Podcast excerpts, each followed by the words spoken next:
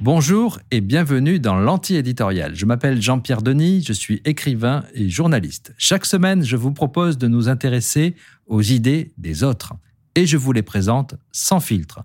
L'anti-éditorial, un nouveau média conçu par Bayard. La sécularisation semble avoir emporté la bataille. Les Français, comme les Américains, se détachent progressivement de la foi, de la pratique ou des églises. Dans une société post-chrétienne, que peut-il rester de la religion? L'anti-éditorial est allé chercher la réponse en Allemagne chez un penseur décapant, Peter Sloterdijk.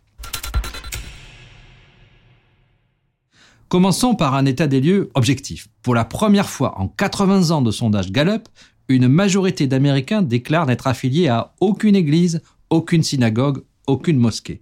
Chez les millennials, cette génération qui est née entre 1981 et 1996, la tendance est encore plus marquée. À peine 36% sont affiliés. C'est un tournant dans l'histoire de Dieu en Amérique. Et en France aussi, vous le savez, les brebis quittent la bergerie. Les croyants ne seraient plus que 49% aujourd'hui contre 56% en 2011, toutes obédiences confondues. C'est ce qu'indique un récent sondage qui a été mené pour l'Agir, l'association professionnelle des journalistes experts en religion. En 2020, le baromètre du CEVIPOF montrait une véritable défiance à l'égard des religions, puisque environ un Français sur quatre seulement a confiance dans l'Église ou dans les responsables religieux.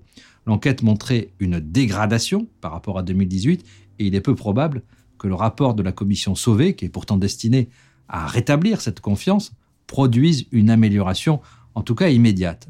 Alors, la religion a-t-elle un avenir?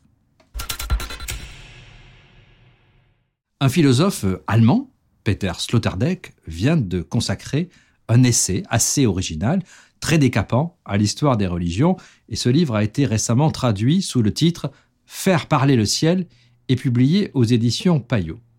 Sloterdijk est un essayiste reconnu, connu mondialement. Il porte un regard ironique, mordant sur notre époque. Et il ne s'intéresse pas à la foi, mais à la religion. Qu'en reste-t-il?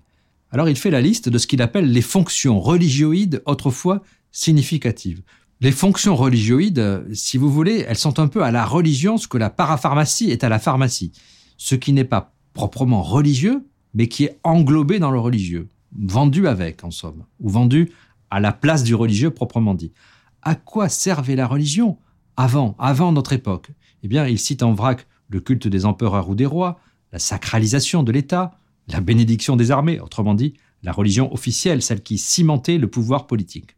Et il évoque aussi l'inauguration de bâtiments, les prières pour les moissons. Ça, c'est la recherche de protection, de prospérité face à des éléments naturels incertains ou menaçants.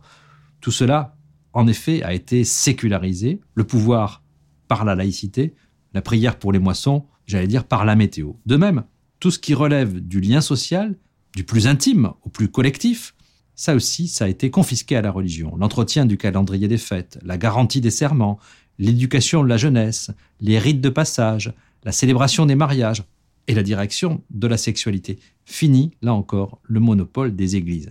Soit, mais insistons, que reste-t-il? Il ne reste pas même la charité, l'assistance spirituelle, le soin aux malades, l'assistance aux pauvres, ni même euh, le conseil sur le bien mourir. Et en effet, on peut défendre l'idée que le développement des ONG, la distribution de prestations sociales, le système médical remplace le travail jusque-là rempli par les ordres religieux.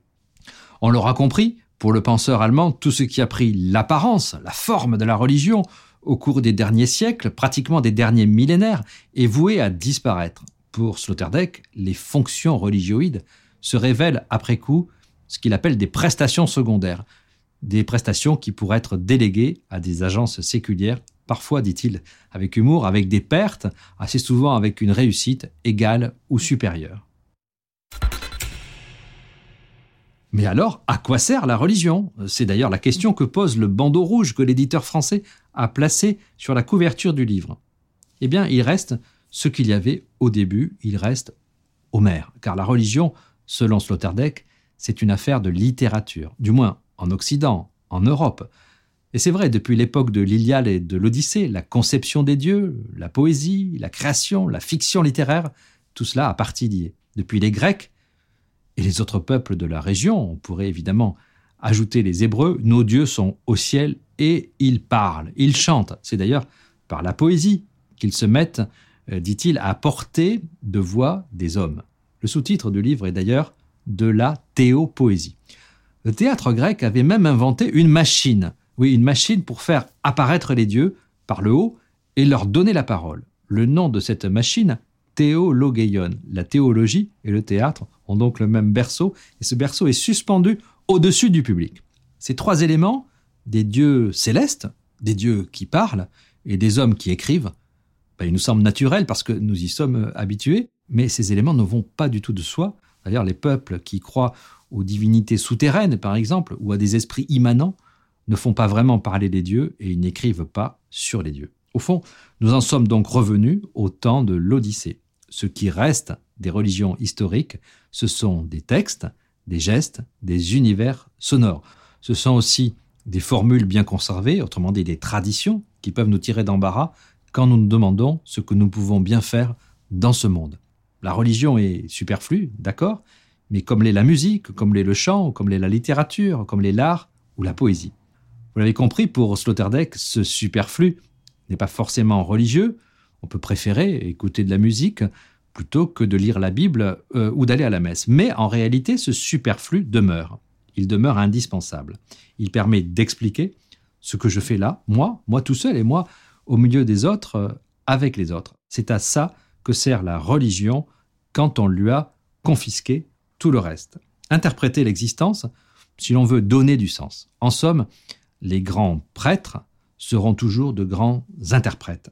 Comme les grands écrivains et les grands musiciens, on en aura toujours besoin. C'est justement la question que j'ai envie de vous poser. A-t-on encore besoin de religion pour interpréter l'existence? Le débat commence sur l'antiéditorial.fr.